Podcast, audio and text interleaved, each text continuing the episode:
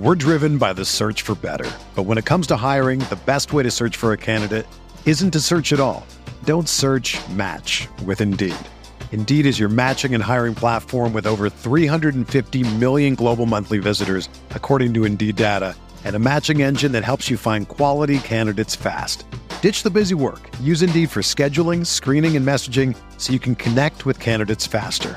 Leveraging over 140 million qualifications and preferences every day, Indeed's matching engine is constantly learning from your preferences, so the more you use Indeed, the better it gets. Join more than 3.5 million businesses worldwide that use Indeed to hire great talent fast. And listeners of this show will get a $75 sponsored job credit to get your jobs more visibility at Indeed.com slash BlueWire. Just go to Indeed.com slash BlueWire right now and support our show by saying that you heard about Indeed on this podcast. That's Indeed.com slash BlueWire. Terms and conditions apply. Need to hire? You need Indeed. This podcast episode is brought to you by Coors Light. These days, everything is go, go, go. It's nonstop hustle all the time. Work, friends, family expect you to be on 24 7. Well, sometimes you just need to reach for a Coors Light because it's made to chill. Coors Light is cold lagered, cold filtered, and cold packaged. It's as crisp and refreshing as the Colorado Rockies. It is literally made to chill. Coors Light is the one I choose when I need to unwind. So when you want to hit reset, reach for the beer that's made to chill. Get Coors Light in the new look delivered straight to your door with Drizzly or Instacart. Celebrate responsibly. Coors Brewing Company, Golden, Colorado. You're listening to the Bear Report podcast with Zach Pearson and Aaron Leming, providing extensive coverage of the Chicago Bears for the Bear Report website. The podcast is powered by Overtime Media. Now, here's Zach and Aaron.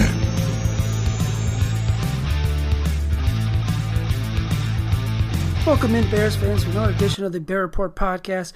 I'm your host, Zach Pearson. I'm flying solo today as my normal co host, Aaron Leming, is unable to make this recording. The Chicago Bears are now on a two game losing streak here as we enter week eight against the Los Angeles Chargers. A lot to talk about in this episode, a lot of things I'm going to cover, including the Chicago Bears' struggles the past three weeks, technically, going back to the London game with the bye sandwiched in between.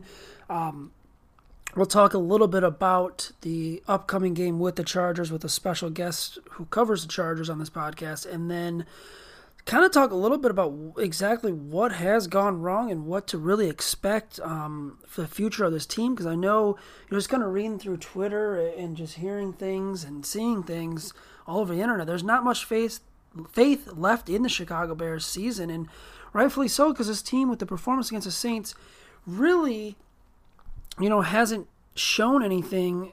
You know, they look more of like a eight and eight team than they do an actual playoff team, which is very disappointing, especially um, with the high expectations going into the season.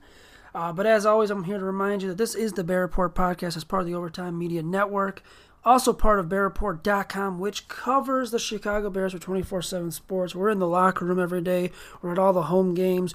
Our, jo- our job is to provide the latest Bears news for you. And right now, you know, not all the news is good. I was at Halas Hall um, past couple days, and, you know, I, I don't think this is a broken team necessarily, but the mood's kind of been a little bit different. I think this team is a little more um, kind of shell shocked and stunned of what has actually happened – especially with that Saints game and how they played because you know week one was kind of an embarrassing performance against Green Bay Packers to kick off the NFL's 100th season. And I think a lot of fans, you know, including myself, I thought, man, it's going to be hard to top that performance. I mean, to be as bad as they were um, against Green Bay, they only rushed the ball, I think, like 14 times, 13 times. That was one possession game. But then go back Sunday into week um, seven here, and, and it's just, I mean, the Bears did it. They were really bad. Like they weren't they they they were worse than they were against the Packers, and that's saying a lot. Yeah, they did have a late offensive surge in garbage time to kind of cut the lead down to two scores, but head coach Matt Nagy he said he doesn't care about garbage time, and, and unfortunately that's where quarterback Mitchell Trubisky got most of his stats it was an ugly performance for him.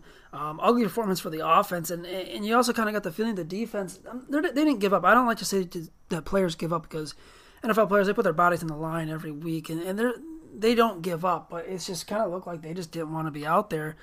And guess what? We haven't even touched on the fact that the New Orleans Saints were without their starting quarterback Drew Brees. They were without their starting quarterback Alvin Kamara. They were without their starting tight end. And it didn't even matter because Teddy Bridgewater played well. Um, Latavius Murray played really well. Another 100 yard rusher on this Bears defense. And Josh Hill, the tight end, filled in well. It, it, was like the Saints just didn't miss a beat. And then, you know, you get to imagine if, if Brees and Kamara played, goodness, they would have hung a 50 spot on the Bears um, on Sunday. It was just all around brutal. And going into that matchup, the last time we recorded this podcast last week um, with Aaron, we, we, we had a special guest on, um, Deuce Winham, who covers the Saints, and you know, he kind of gave us some really good talking points, and the Bear and he and what he said was was pretty much all true. You know, the Bears really struggled covering Michael Thomas. Marshon Lattimore did a great job in Allen Robinson. The Bears' offense just looked pitiful out there. Um, but we at the time we didn't know that Alvin Kamara wasn't going to play, and if you would have told us on the podcast, we me, both Aaron and I would have said the Bears should win this game by at least 10 points. You're at home, you're coming off an embarrassing loss to the Oakland Raiders, and the bottom line is the Bears had. They had two weeks to prepare for this game, and now that's the second straight year that the Bears have come out flat after the bye under Matt Nagy. We saw it last year with the Dolphins. They had a very disappointing loss and dropped from the three and three, same spot they're in this year. Um, and you know, coming out of the bye, and it's just you can't have that performance that the Bears had um, last week. It was just absolutely brutal. We're going to talk about that um, a little more. First, I kind of want to give you guys some updates on the Bears from Halas Hall.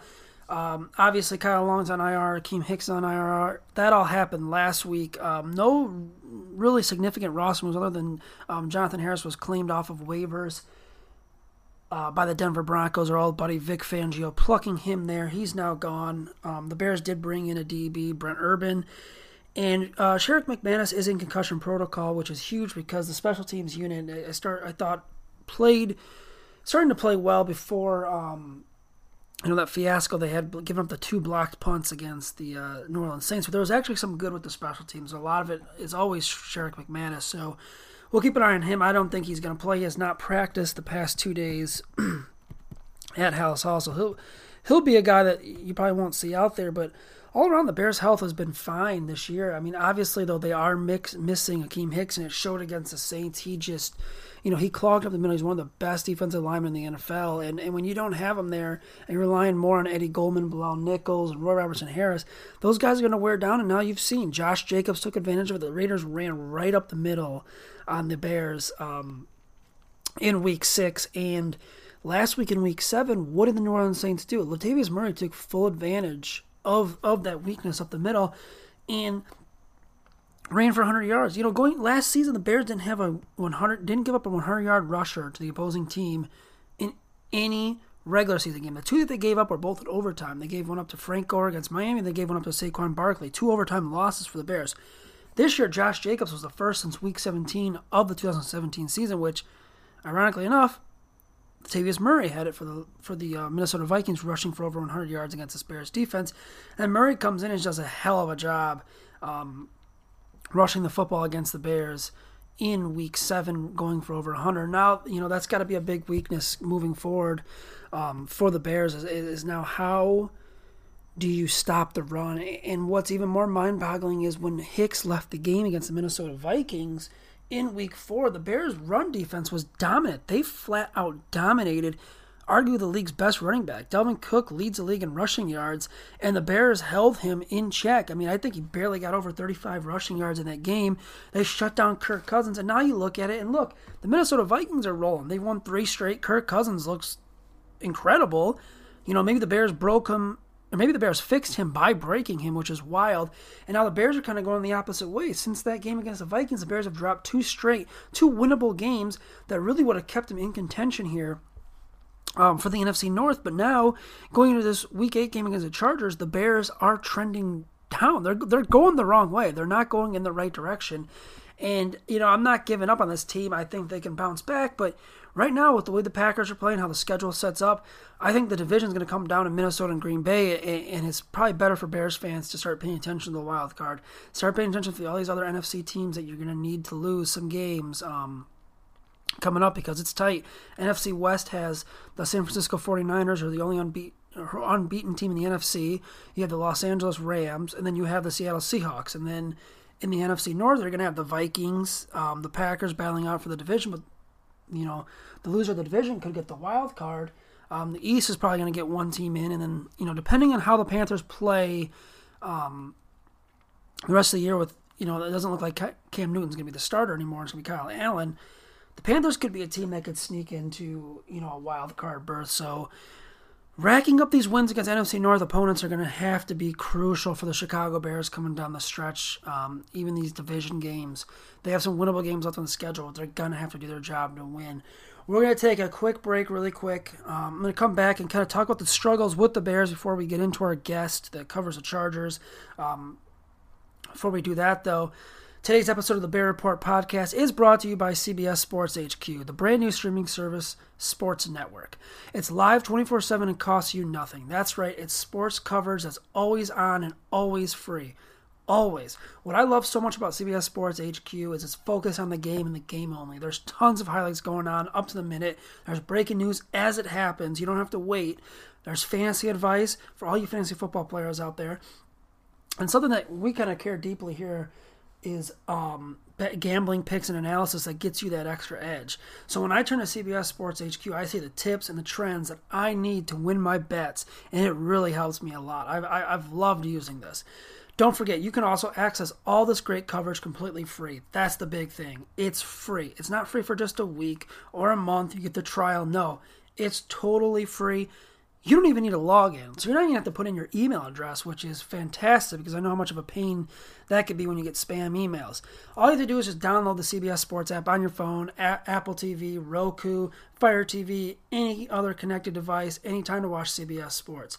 There's no fake debates, just sports for real sports fans at the great price of completely free. You don't even have to log in or sign up for anything. Download the CBS Sports app and watch CBS Sports HQ today for free. Welcome back, Bears fans, into the Bear Report podcast. In case you missed the intro here, I'm flying solo as your host, Zach Pearson.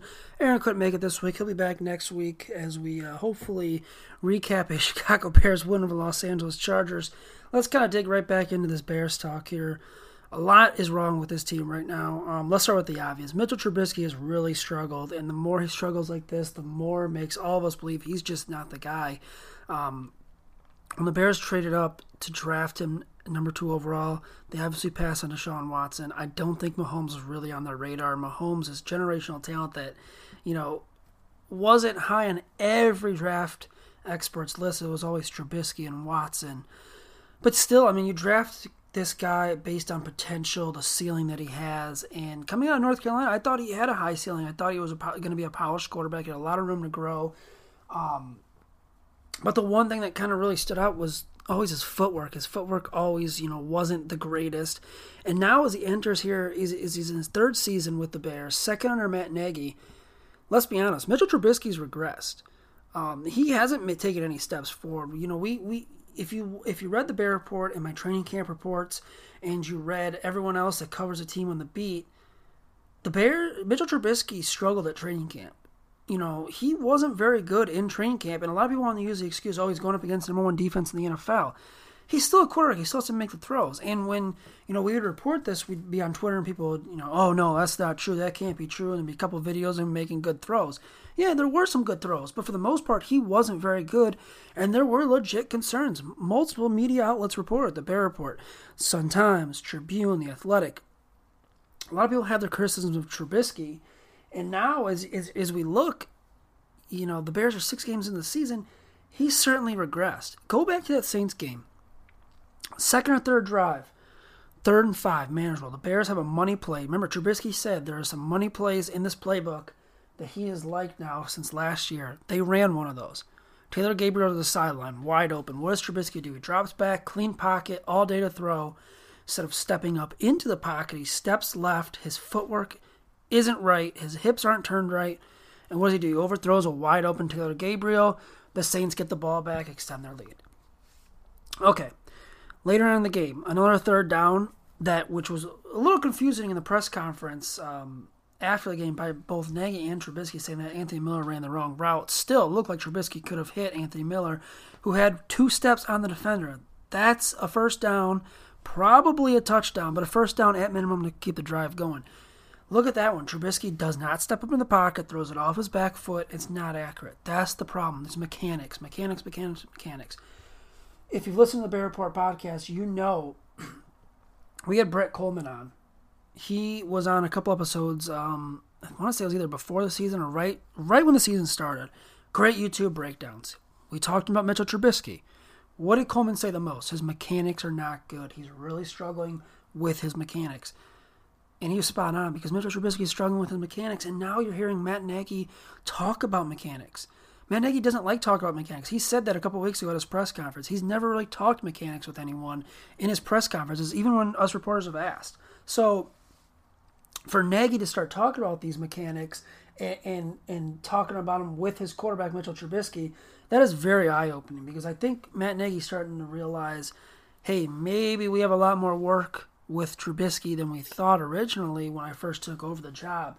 And that's a problem because in this league, you know, you need a couple things, but one of those things you need to win is a good quarterback. You look at the NFC North, Aaron Rodgers, Kirk Cousins even is even improved and playing better.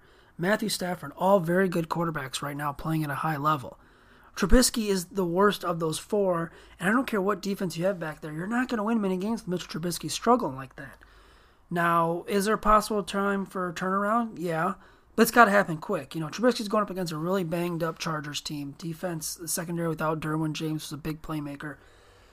This is another chance for Trubisky to kind of prove his worth and have a big game. You know, he hasn't had that big game. He he he had that good game against Washington, but there was still some bad in that game. The problem with Trubisky is you know, it, it, it might not all be on him. I don't want to throw everything on him. It, it kind of sounds like I am. I don't want to do that because I also think the play calling just hasn't been there for Matt Nagy. I don't know why he's struggling with it. Um, it just hasn't been there. Why, go back last year. When was Mitchell Trubisky at his best? Mitchell Trubisky was at his best when he was rolling out and keeping plays alive with his feet. After he took that hit um, from Anthony Barr, or no, it was uh, Harrison Smith in the Vikings game on Sunday Night Football last year Go back and watch the final few games of the season. Go back and watch these games. He's barely running. He's barely escaping the pocket. He's not keeping plays alive with his feet. Trubisky is at his best when he's keeping plays alive with his feet. He's a dual threat, and he's and he gives defenses an extra thing to game plan for. We're not seeing that right now out of him. I like to see the Bears kind of go back to that. I like to see him roll out Trubisky, uh, get him on the run, set him up for success, not failure. And for the love of God, start running more routes past the sticks. Right now, the Bears' offense it, it's broke. It is absolutely broken. It doesn't look like it could. It's it's got a, any fixable parts to it right away. It's gonna be a it's gonna be a little bit of a process. I mean, you have a guy who who's not even completing passes. They're just curl, simple curl and flat routes. That can't happen. Let him open it up air it out, go over the middle. Trubisky's going to have to start making some throws over the middle to kind of convince me and the rest of the fan base that he is the guy, and that's got to start this week.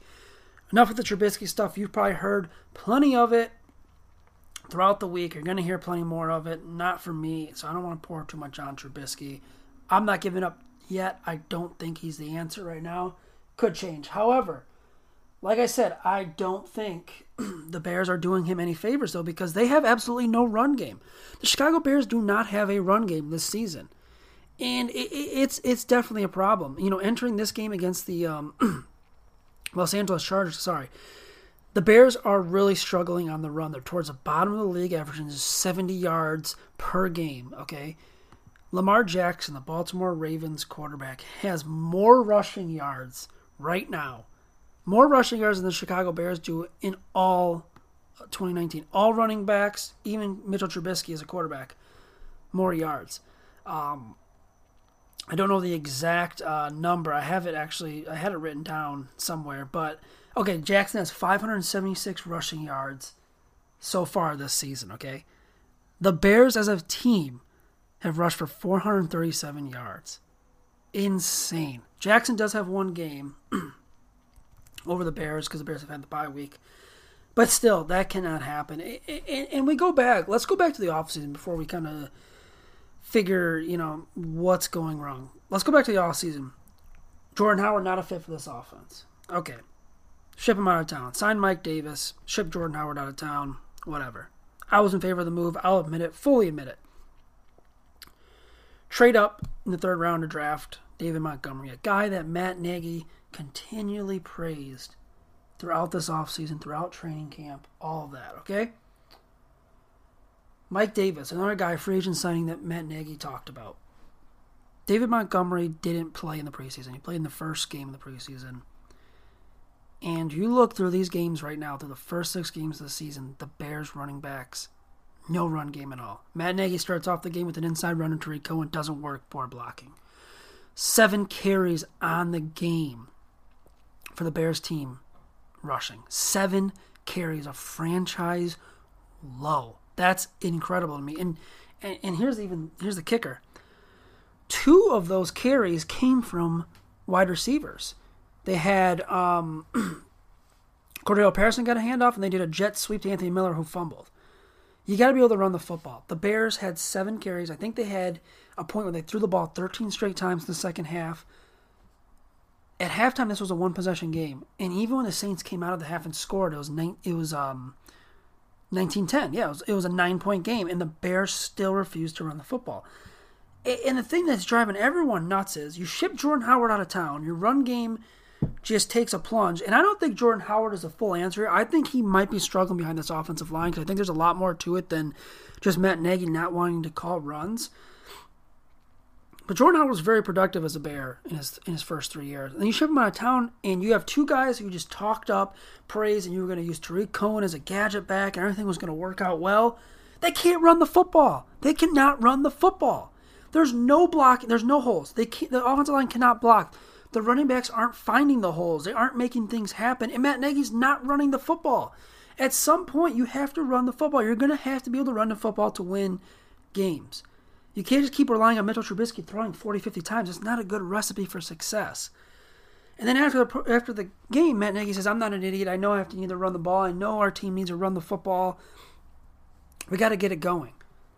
Oh yeah, Matt, but you're not calling the run calls. And, and, and you know, into into Matt's defense, into Nagy's defense, there have been some RPOs that Trubisky has pulled the ball thrown instead of giving it to Montgomery, which he should have. There was one big example. It's, it's, floating around on the internet where there's a big hole and Montgomery should have got the ball and Trubisky takes a sack by Cameron Jordan.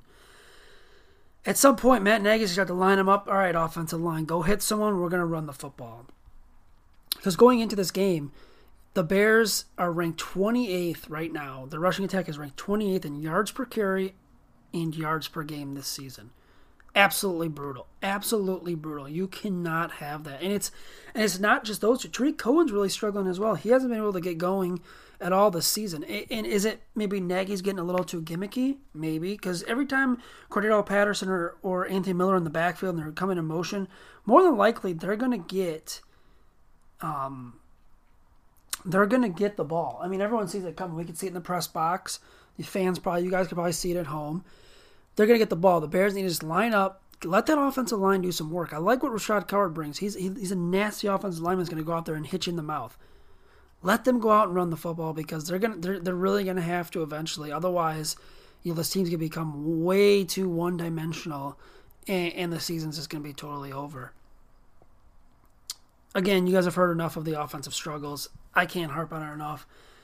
It, it, it's it's been really bad flipping over the defensive side, I think you know the Bears' de- defense did struggle um, against the Saints, and a lot of the they were they were on the field for a lot. I mean, let, us be real here. They were on the field in short situations. They were on the field 38 minutes, a couple of them short situations, and you know Chuck Pagano said at his presser on Thursday we still have to do our job. It doesn't matter. You put them at the one yard line, you put them at the oppose, you know, you put them at your own one yard line. The Bears defense still has to do the job, and I think they're really missing Akiem Hicks. They're really missing that clog up the middle that can stop the run and, get a pass rush. Because when you get an effective pass rush and you make your quarterback into tough, force the quarterback into tough decisions, that really helps your secondary. The secondary is not going to be able to guard defenders for five, four, five, six seconds anymore. It's not. It's just not going to happen.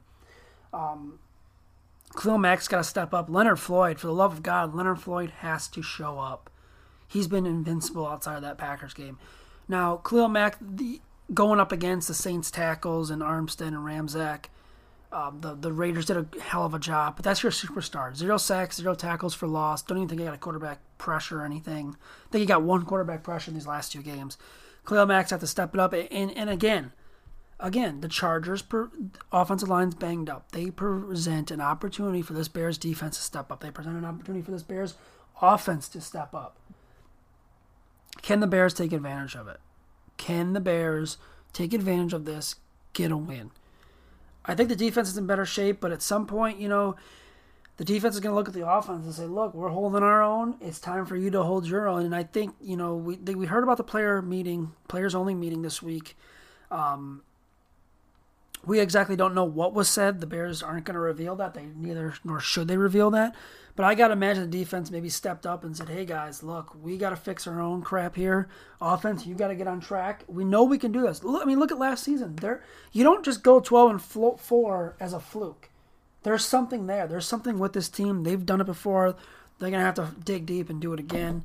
Um, once again, Chargers gives them an opportunity. Speaking of the Chargers, let's actually get into our interview. I um, interviewed Dan Popper of The Athletic. He covers the Los Angeles Chargers, does a great job covering the team. He gave us some insight on uh, how banged up the Chargers really are. That wild game they had against the Titans, which, if you haven't seen it, go back and watch the highlights. Incredible. Actually, Dan kind of explains it. Um, he also breaks down what the Chargers have to do to win this game, what the Bears have to do to win this game. I think you guys are really going to like this interview. Is one of our better guests on. Um, so far this season. We'll get into that before we do that though. There's only there has been eight weeks of the regular seven weeks of the regular season in the books and so much left to be decided. Whatever action you take, make sure my bookie is a place. Who won the NFC North? My bookie has that covered.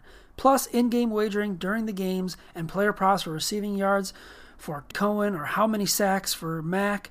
The Bears look to bounce back at home versus the Los Angeles Chargers as they opened up as four point flavor favorites according to my bookie. And that just scratches the surface. We've teamed up with MyBookie this October to give you this great offer. Sign up at mybookie.ag and use promo code OVERTIME. They will match your first deposit with that code. Again, promo code OVERTIME and new users will get their first deposit doubled. MyBookie.ag. You play, you win, you get paid. And now joining us here on the Bear Report podcast is Daniel Popper of The Athletic. He covers the Los Angeles Chargers, and he's here to give us some insight on Sunday's matchup between the Chargers and Bears. Dan, thanks for joining me, man. Yeah, no problem. Thanks for having me on. Yeah, yeah. So let's get right into it, man. Um, you know, after last week's debacle with the Bears and the Saints at Soldier Field, um, and then the Chargers and Titans game, which ended kind of crazy there at the end. Um, kind of crazy. Kind, yeah, I mean, well, actually, try, try the craziest game I think I've ever seen in my life. That's what was going to be my first question there. I mean, what happened? Can you kind of break it down, and then from what you saw moving forward for, with that? Yeah, so I mean, they were down ten points with, you know, about seven minutes left in the fourth quarter. Uh, Rivers hit Ekeler. Uh, they had Ekeler one on one with a linebacker on the outside for the first time all game, and Ekeler beat him on a double move, hit him for the touchdown to pull within three points. The Titans get the ball, drive to midfield, and uh, they complete a pass on a third and seven, but Casey Hayward tackles the receiver short of the of first down marker. Um, so it's fourth and one. Uh, Vrabel goes for it and calls a sneak to Tannehill. Joey Bosa clogs the middle, and it looks like he gets it, um, but they rule that he's short. Um, and so the Chargers take over at around midfield. They drive the length of the field, um, and then uh, from the 16 yard line. Rivers hits Ekeler on a little angle route out of the backfield.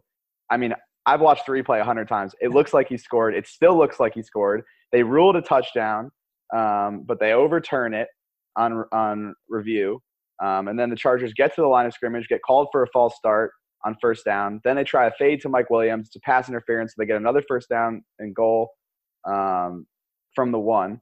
Um, Gordon tries to run it in, initially scored a touchdown, ruled a touchdown. They overturn it again.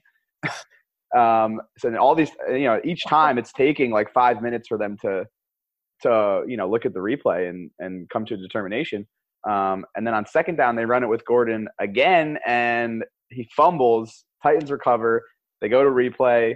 Um, initially, he was ruled down by contact. They realized that he was standing. They see a clear recovery by the Titans on review, and that's the ball game. Oh. And it oh. was, I mean, so that that two different points, the Chargers had thought they'd won the game on a last second touchdown because at this point there was, you know, when Ekeler scored, there was 40 seconds left. When Gordon scored the first time, it was, uh, you know, there was like 20 seconds left. So twice they think they win, and then they end up losing. And, and inside the locker room, it's like everyone felt like they had done everything they needed to do to win. You know, it wasn't a perfect game by any means, but they felt like, you know, offense, defense, special teams had all performed at a high enough level to win the game. They should have won the game, and yet they didn't. Now they're two and five as opposed to three and four, which, as I'm sure you're aware, you know, and all the listeners are aware, it's a huge difference oh, yeah. um, yep. in terms of in terms of playoff odds. You know.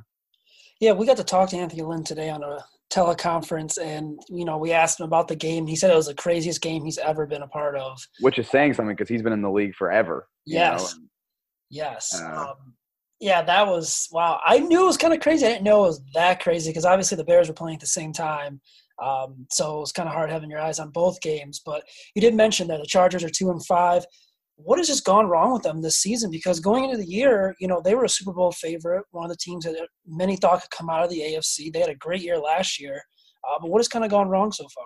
It's just injuries. It's just injuries. I mean, it's so I, I was covering the Jaguars last year, so this is my first year on the beat uh, with the Chargers. But I mean, the day I arrived, uh, you know, my first day of work was July 24th, and Russell Okung, their starting left tackle, announced that he had suffered a pulmonary embolism, which is like a blood clot related issue, um, and he was, you know, indef- out indefinitely. And from that point on, it's just been injury after injury after injury. Mike Pouncey, their starting center, is out for the season.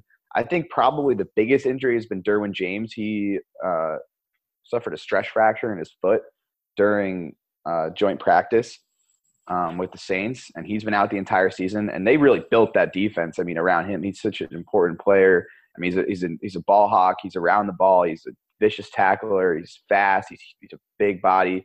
Um, and more importantly, he's just a vocal leader on that defense. Uh, so they've been out of position a lot.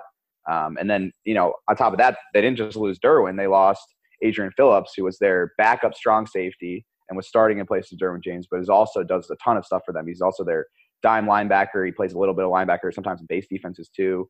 Um, and he's also a, a seasoned veteran, that you know, a voice they lost in terms of getting people in position. So they've been starting an undrafted rookie at strong safety.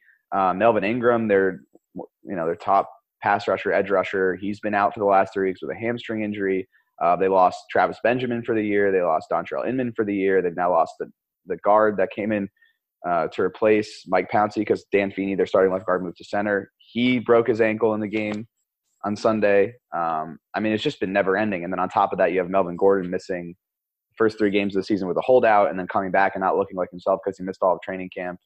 Um, it's been injuries. It's really, I mean, it's, it's, fans don't want to hear it. And I, I do this all the time in my live Q and A's and you know, in radio interviews and stuff. And I, I understand fans don't want the excuses because you look at the Colts and Andrew Luck retired and, you know, yeah. they haven't missed a beat and Darius Leonard was out with the concussion and they didn't skip a beat and they're still performing at a high level and winning games. But like at some point you have to look at these injuries and say there's like no team, regardless of how much depth you have, can overcome just the, the number of players they have and how important the players uh, were that got injured, you know? Yeah, and I look at this matchup, and I think the Bears and Chargers, minus the injuries, the Bears have had some of the injuries. Um, Akiem Hicks is is out on IR. He's going to return possibly at the end of the year. Kyle Long's out. And you look at the Chargers with their injuries, but I mean, I feel like both teams' backs are up against the walls. Uh, the Bears actually held the players only meeting uh, between Monday and today. They wouldn't say the exact date, but where like how are the Chargers approaching this game, especially with that two and five record coming off a dis- disappointing loss? Now they have to come to the Midwest. It might be a little cold on Sunday, and they have to go into Soldier Field and, and pretty much in a must-win game. Yeah, I mean it's not easy. I mean this is the situation you wanted to avoid because frankly, like the the Chargers have a very difficult schedule, but the the you know moment in time, the time of the season where they could make some progress was early on. Um, you know, they had a game, they had the Dolphins, they had the Broncos, they had, you know, the Steelers on a third string quarterback and, and Devlin Hodges. They had the Titans at two and four. Now it's like you look at the rest of the season, they still have to play the Chiefs twice. They got the Bears this weekend, and they got the Packers at home next weekend. They got to play um, an improved Raiders team twice. They got to play the Vikings. You know, so it's like you look at the rest of the season and it's not it's not looking good. It's not looking good. I mean, you look at from uh, objectively, it's like there's you know they already have very small chance of making the playoffs. I, I looked it up, and it's only seven of 141 teams since 1990 have made the playoffs after a two and five start. Um, only four of those seven teams have won a playoff game after that. So you're looking at you know five six percent chance of them making the playoffs, and at this point, it just doesn't look like a possibility. Uh, but you know they're approaching it the way Anthony Lynn has has led them and taught them to approach it. Like he he's a guy that that means business, and and he's never going to say you know give up on a season. No one's ever going to give up on a season. So they're just you know, and, and a lot of guys. You know, I talked to some guys in the locker room today for a story I'm working on. You know, every loss, all five losses have been by one score. So you can look at that and say, hey, we've been in every single game, and it's just a matter of making that one play like such as scoring from the one yard line with 20 seconds left and not fumbling it away. You know, it, it's all it's going to take to, to win a game and, and turn this thing around. And, and, and, you know, the one good thing is that in 2017 they started 0 and 4 and nearly made the playoffs. They were also 2 and 5 in that season, and all five losses had been by one score. So they've a lot of guys in that locker room have been in this position before, and they know that you know you never can say never. Even though they didn't make the playoffs in 2017, like there's been massive turnarounds you know, especially with Rivers leading leading that offense and leading the team in general. Um, so they're hopeful, but I mean, it's hard not to look back on these first seven games and feel like you missed some opportunities, especially when every single loss has been by one score. They lead the league in goal to go turnovers. They have five turnovers and goal to go situations on the year. No other team has more than three, including the Dolphins. Um, they've had, I think, four or maybe five touchdowns called back for penalties. Um, so that, I mean, it's, that's been the story. It's been injuries and it's been just just shooting themselves in the foot. Um, and it's hard not to look back on these first seven games and, and say, you know, they missed some serious opportunities against some, you know, mediocre teams. That sounds very familiar for Bears fans. I mean, yeah. his losses, all of them except for that Saints loss, have been by one score or less. Um, and in the Raiders game, they shot themselves in the foot with a late penalty that led to a long drive. Uh, I kind of want to talk about the Chargers offense, though. You know, we know Philip Rivers, Mike Williams, Keenan Allen, Hunter Henry's a really good tight end, um, and then they got Melvin Gordon. But the guy that I don't think, you know, people around the country really know enough about is Austin Ekeler. and I think that's an interesting dynamic in that backfield. Um, he's a great pass catching back out of the backfield, and he's, he's a really good complement to Melvin Gordon. Can you tell us a little more about Eckler and the season he's having? Yeah, I mean he's he's having an, an absolutely outstanding season. Here's the stat that I pulled up uh, yesterday that was really surprising. So he's averaging he's averaging 9.21 yards per target this season, wow. um, and that's the highest among any running back in the NFL with at least 30 targets. And it actually ranks 26 among all players with at least 30 targets. And oh. no other running back in the NFL ranks in the top 50 on that list among players with 30 targets. So like there's a there's a pretty legit argument to be made that he has has been the best pass catching running back in the NFL this season, um, and that's really how they use him. Like he is really adept at, at you know finding space at in check down situations, catching the ball three four yards downfield and turning it into ten or eleven yard gains. Um, he's he's small, but he's everybody in that locker room says he's the pound for pound the strongest guy on the team. So he's an incredibly compact, strong back, and rarely goes down on first contact. Um, and you'll see it at least once or twice in this game where he bounces off a couple defenders to gain the extra four or five yards to get a first down. And the interesting thing they've been doing recently is they've been splitting him out wide a lot. And they'll try and get a matchup, like I was saying, on that 41 yard touchdown where they pulled themselves within three points last week in the fourth quarter. Um, they split him out wide, and the Titans were still in the, their base defense, and they're like, all right, let's throw Woodyard, the linebacker, on him.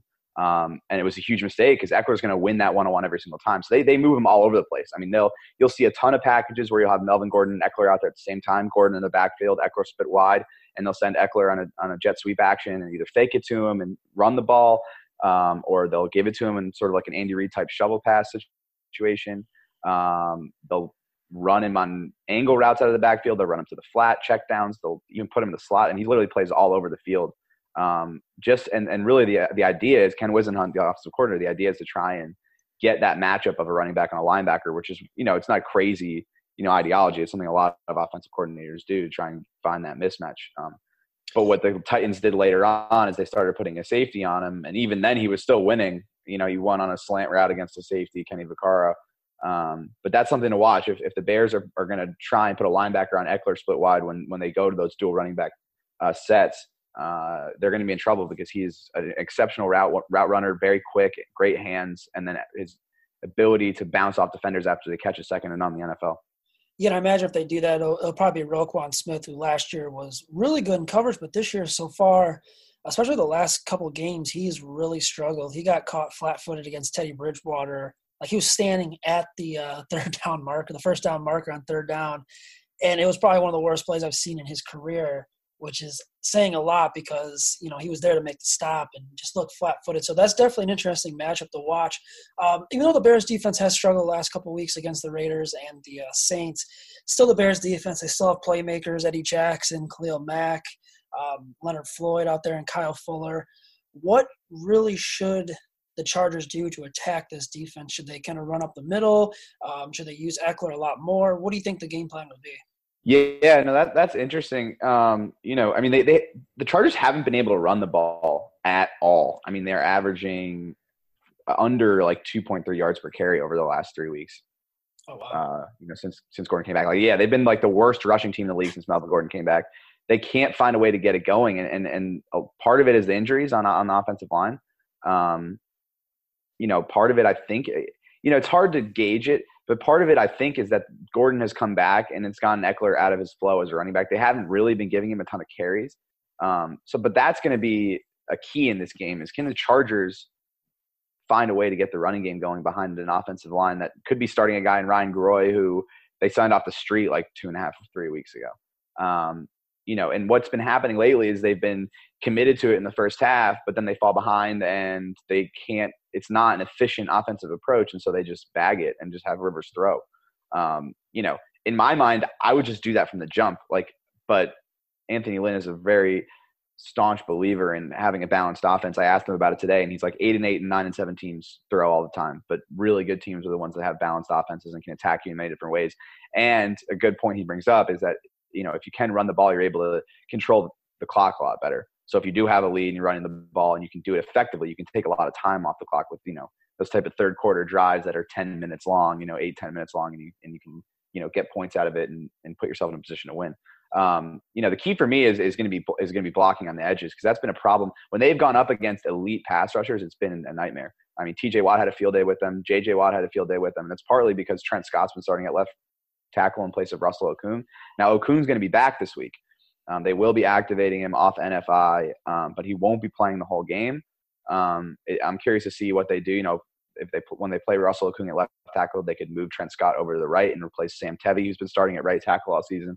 They could keep Tevi over there, so they'll sort of be mixing and matching at the tackles, which is, you know, an interesting thing to do against a guy like Khalil Mack. You know, arguably the best pass rusher in football. So, um, that's that's going to be the key to me. Like, can, can they protect Rivers because they're they're probably not going to be able to establish the run just because the offensive line is still injured and and and they just haven't been able to do it. And I don't see any reason why they would be able to do it. So they're going to be throwing a lot, and if they are throwing a lot, they have to give Rivers time to throw. Um, and will they be able to block Khalil Mack and Leonard Floyd? And frankly, I don't think they'll be able to. But it'll be interesting to see, you know, how in shape is Russell Okung. You know, he was a Pro Bowl tackle before all this happened. You know, um, will he be able to play enough snaps to have an impact and, and keep Rivers protected enough for him to you know make plays downfield? Yeah, the more we break this down, the more I realize the, the Bears and the Chargers are the exact same. I mean, the Bears cannot run the football to save their lives. They trade away Jordan Howard. Um, they sign Mike Davis. They trade up for David Montgomery, and they might be, you know, maybe next to Chargers might be the worst uh, rushing team in the NFL. No, they are. Yeah, no. Heading into last week, I was looking at the stats. The the Chargers were averaging like 2.08 yards per carry over the last previous three weeks, and the Bears were like 2.46. They're they're the, they're basically the two worst yeah. rushing teams in the league right now. Yeah. And and last week the Bears rushed the ball seven total times, and two times were to wide receivers, which is just mind-boggling to me. Especially. But I mean that offense. I mean that offense can't work unless they're running the football because Trubisky's just not a good enough passer. Like exactly, and, and that's kind of what I want to go into next. I mean. Chargers defense has to be licking their chops after watching Mitchell Trubisky throw 50 plus times and really struggle last week. Yeah, I mean, but part of the problem is like they they just keep having these miscommunications in the secondary. Like their cornerbacks are really talented. Obviously, Casey Hayward, I, I think personally, is one of the best cornerbacks in the league. Mike Davis on the other side has been playing at a high level. They got Desmond King, one of the best nickelbacks in the slot. Um, you know, and then Rayshawn Jenkins, they feel like has been playing at a really high level at free safety. But the, the weakness is at strong safety. Roderic Teamer is the undrafted guy they're playing there. And it just like seems like every week there's some sort of miscommunication in the secondary where a guy runs free. It happened again. Um, you know, on Sunday they the touchdown that put them ahead 16 to 10 early in the fourth quarter, put the Titans ahead 16 to 10. I mean, they play. They were in their dime package, and they must have had like eight defenders in the middle of the field guarding the goal line, but no one was guarding the back of the end zone. Oof. And Tajaé Sharpe just ran right by everybody, and it was an easy completion. Um, so they, I mean, honestly, like what that secondary is focused on right now is like making sure that they don't have any of those mental errors. Um, you know, I don't think they're going to overlook any quarterback at this point because every quarterback they've played, including Devlin Hodges, has found a way to hit big plays over the top on them.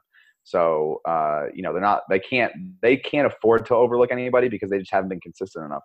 Um, but it's certainly something to watch. I mean, a lot of teams have been avoiding Casey Hayward. Last week he hurt his ankle, and the Titans started attacking him a little, little bit after that happened, and they had some success. Um, he didn't appear on the injury report today, so it seems like he's okay. Um, but that's be something to watch as well. Uh, you know, if they do decide to attack Casey Hayward, what happens? Because for most of the season, teams have been avoiding him. It's kind of before we wrap things up here. We kind of like to ask our guests. We do this every week with with the team that the Bears are playing. A little bit about quarterback Mitchell Trubisky, and I think it's interesting because you said you did cover the Jaguars, um, and Trubisky is being called, you know, the Blake Bortles of the Midwest. Uh, we had a lot of hope from him for him, especially going into the season because everything Matt Nagy said was, "Oh, he's graduated to 202. This we're ready. We're ready to go. He's looked sharp. He has not looked sharp. I think against the Redskins was his best game, but I mean that's the Washington Redskins. You don't have that 16 times on your schedule. Kind of from an outsider's perspective, from what you've seen on Mitchell Trubisky and maybe comparing him to Blake Bortles, what is what's kind of your thoughts on the quarterback? Yeah, I mean, you know, obviously I'm not watching every single game, um, but you know, from what I've read, from what I've heard, from what I've seen, like last year, it seemed like they sort of disguised a lot of his faults. Um, like they were able to to run the ball and have success in the short to intermediate game, and he wasn't really asked to push the ball down the field that much. Um, you know, the issue becomes like if you can't establish the run, then what you're left with is is your quarterback, and your quarterback's got to make plays. Um, and so I think like some of his weaknesses are becoming a little more glaring now because the Bears have obviously struggled to run the ball, like we just talked about and now you're putting the ball in his hands and you're asking him to, to make plays down the field and he can't. Like i don't know like the one stat that keeps popping up with mitchell trubisky is like you know the yards per attempt stat you know it's just like he's just is always among the the bottom feeders of the league over you know early on in his career. And that's that just because he's not attempting like that many throws downfield. Um and and that is the main issue. And you know it's interesting just because the t- two other quarterbacks taken in that draft are just dynamic like yeah, yeah. league changing quarterbacks. Like no, and and the way you know they the Chargers obviously are going to play the the Chiefs twice, so they'll see Mahomes twice as long as he's back from the injury. But they also they also faced Watson, um, and the way guys, defensive guys, and coaches talk about Deshaun Watson, it's like he's he's impossible to game plan for because he's so talented. So that probably makes it sting a little bit more. Um, I mean, but the guy's still young. Uh, you know, he, he, I think Bears fans can be a little bit harsh. I will say that. Um, yeah. He's only 25 years old, and, and you never know what he's going to develop into, especially with a great offensive coach like Matt Nagy. But, you know, a guy like that, you need to be able to establish the run and sort of everything everything develops off of that. Um, and the Bears just haven't been able to do it this year. Yeah, I mean, Bears fans can be harsh, especially with the quarterback position. But to be fair, I mean, they, oh man, the, the quarterback history in Chicago has been unbelievable. We've had Jay Cutler, who had his battles with the Chargers and Philip Rivers. But other than that, it's just been it's been absolutely brutal. It's like Erik Kramer, who played in the '90s, still holds. Rex Grossman. Rex Grossman too. uh, it's it's Super crazy. Bowl. Brought yeah, it, Kyle Orton. It's just you go on the list, and we haven't even really named like the bad bad quarterbacks. But right. Um, you kind of mentioned, you know, last thing here. You kind of mentioned that um, you hear defensive players talk about going up against, you know, Watson and, and how he's so hard to game plan for if anything this week, what have they said about Trubisky and his game plan? Yeah, I mean, it's hard. Like you ask a coach about a player, he's never going to be like that guy's not any good. Yep. Um, but it's sort of like like they aren't in a position to underestimate everyone, like anyone. Like they went, like they lost to the Steelers when Devlin Hodges was quarterback. Like that guy played in the FCS at at home too. I don't even, Samford. I don't even know what college he played at. Well, they yeah they were at home, but it was like ninety percent Steelers. Yeah, that was a Steelers. I mean, like you you and it's not like they like like lost that game late. They were down twenty four nothing. Like they got their asses beat by a FCS quarterback making his first career start. So like they can't they can't overlook anyone. They can't underestimate anyone at two and five with the season falling apart the way it is. So you know, people in Chicago might hate Mitch Trubisky and think he sucks, but the Chargers certainly don't think he sucks because they got to go win a football game and they got a game plan for that offense, even if it hasn't been productive. Yeah, no doubt. And, and actually, uh, Lynn said today he loved Trubisky coming out of college, and right. He did say he thought he'd be Aaron Rodgers or compared him to Aaron Rodgers, which is yeah. That, I, don't know that, about, I don't know about that. yeah, I mean, that hurts us because it's like you know Bears fans had to watch Brett Favre terrorize them for years, and then you know they just throw in Aaron Rodgers and it's like two generational quarterbacks. Uh, okay, before I let you go, last thing I promise I've been saying that, but um, can you give me a prediction and then um, an X factor to the game? Yeah. Okay. Um, prediction. I I just don't I don't I don't just I don't see him winning. I'll, I'll go. I think it's gonna be ugly. I'd say like Bears sixteen, Chargers thirteen. I'll give you that. And um, the X factor, I'm gonna go back to what I talked to before. Is just uh, you know can can the Chargers block Khalil Mack? Because I like I could see with Russell Okung playing in his first game all season and like he's barely practiced.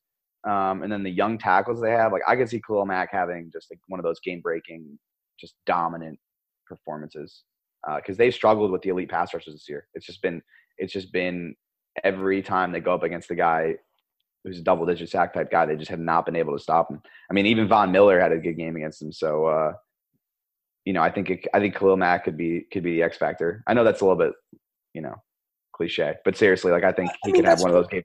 I honestly think he had one of those games where it's like you know four sacks, eight QB hits, like two forced fumbles, like one of those type days. Like it could be that bad he he kind of needs it though. He's he's had zero sacks, zero tackles for loss. I think not even a pressure in the last two weeks. But he was going up against two really good tackles for the Saints, and, and the Raiders' offensive line did an incredible job on him. Uh, where can everyone follow you on Twitter at then? At Daniel R. Popper. And you can read um, his work on the Athletic. Once again, he covers the Chargers. Does a great job, and uh, we'll have to do this again next time the Bears play, Bears and Chargers play. Definitely, man. Thanks for having me on. Yeah, for sure, no doubt. The Old West is an iconic period of American history. I'm Chris Wimmer. Join me on the Legends of the Old West podcast to hear the true stories of lawmen like Wyatt Earp, Bass Reeves, and the Texas Rangers, outlaws like Jesse James and Butch and Sundance, and Native American battles of the Lakota, Comanche, and Apache. We use cinematic storytelling and sound design to bring these stories and many more to life. Subscribe for free on Apple Podcasts, Spotify, or wherever you're listening now.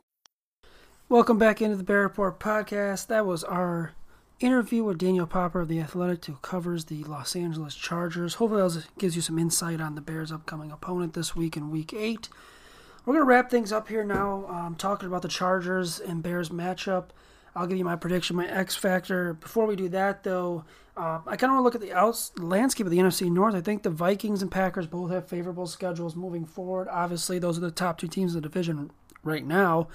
Um, for the Bears, though, these next two weeks present an opportunity for them to get two wins. You get a nice home win against the Chargers, come out, have a great performance, and show, hey, we're still in this thing.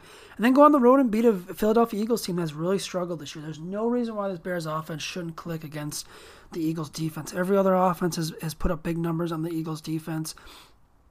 Get to Carson Wentz, put up some numbers on the Eagles defense. Get out of these next two weeks 2 0. If you can get out here 5 and 3, with two straight wins, you know anything can really happen. You put yourself in position to at least contend for a wild card spot down the road. You come back home, you have the um, Detroit Lions, and then in you know the back half of that schedule, you're going to have um, the Lions twice. You're going to have the Chiefs. You're going to have the Packers one more time, the Vikings one more time. You'll have the Giants, and then you'll have a Cowboys team that, you know, right now he look they they look pretty beatable as well. So it'll be interesting to see how the Bears show up this week and next. If they can get those two wins, I'd feel a lot better about this team's chances. Uh, as, as for Sunday's game, though, let's get, let me get into my X factor and my prediction. Um, I'll flat out say it. I mean, it's it's not obvious. Mitchell Trubisky is the X factor moving forward for this team for the rest of the year, in my opinion. He's got to have a good game on Sunday. He's got to have a convincing game, a convincing win on Sunday, um, leading the Bears, throw a couple touchdown passes, have a nice game, and more importantly, make the throws. Make the throws that you're supposed to make as an NFL quarterback. Do not struggle. Please do not struggle. Make the throws. Show that you're an NFL quarterback. Lead this offense up and down the field and get the win. Um, as for prediction, I think you know, I think the Chargers are a talented team. You know, you got to account for someone like Joey Bosa. Um, the offense is Philip Rivers, Keenan Allen, Austin Ekeler is is having a very good year, and he's very difficult to guard, especially when they line him up, you know, an empty set and put him as a wide receiver. And then you look, um, you have Melvin Gordon returning. He really hasn't gotten on track yet. We'll see if this will be a game for him. But I'm going to take the Bears in this one. I'm confident in them winning. Um, you know, hopefully this is true. I, I, hopefully my prediction's right, but I'm going to go Bears 20, Chargers 16. I think the Bears find a way to get it done. Um, I think the Bears get a rushing touchdown. We'll give it to David Montgomery up to his third of the year. And I think Trubisky has a better game. I don't know if it'll be the convincing one, but I think he kind of restores a little hope into the Bears' offense here with a nice game. I think Matt Nagy realizes, hey, I got to run the ball. We're going to get about 20 attempts in this game hopefully a lot of the rushes or some rushes come at the end when they're trying to kill the clock with the lead. I'll, I'll go Bears. Um, I said Bears 20, Chargers 16. The Bears save their season for now. Hopefully, use it as a building block moving forward. Um, and hopefully next week when Aaron's back, we can recap a Bears win and preview um, their upcoming game against the Eagles. For now, that is it though. You can read my work on the Bear Report. That's bearreport.com. Come check out the forums. Come check out all the new articles we have up on the homepage. You can follow me on Twitter at, at Zack, Z-A-C-K, underscore Pearson. Um, you follow the Bear Report at the Bear Report on Twitter. Um, that's just Bear Report on Twitter. And uh, until next time, we'll talk to you later.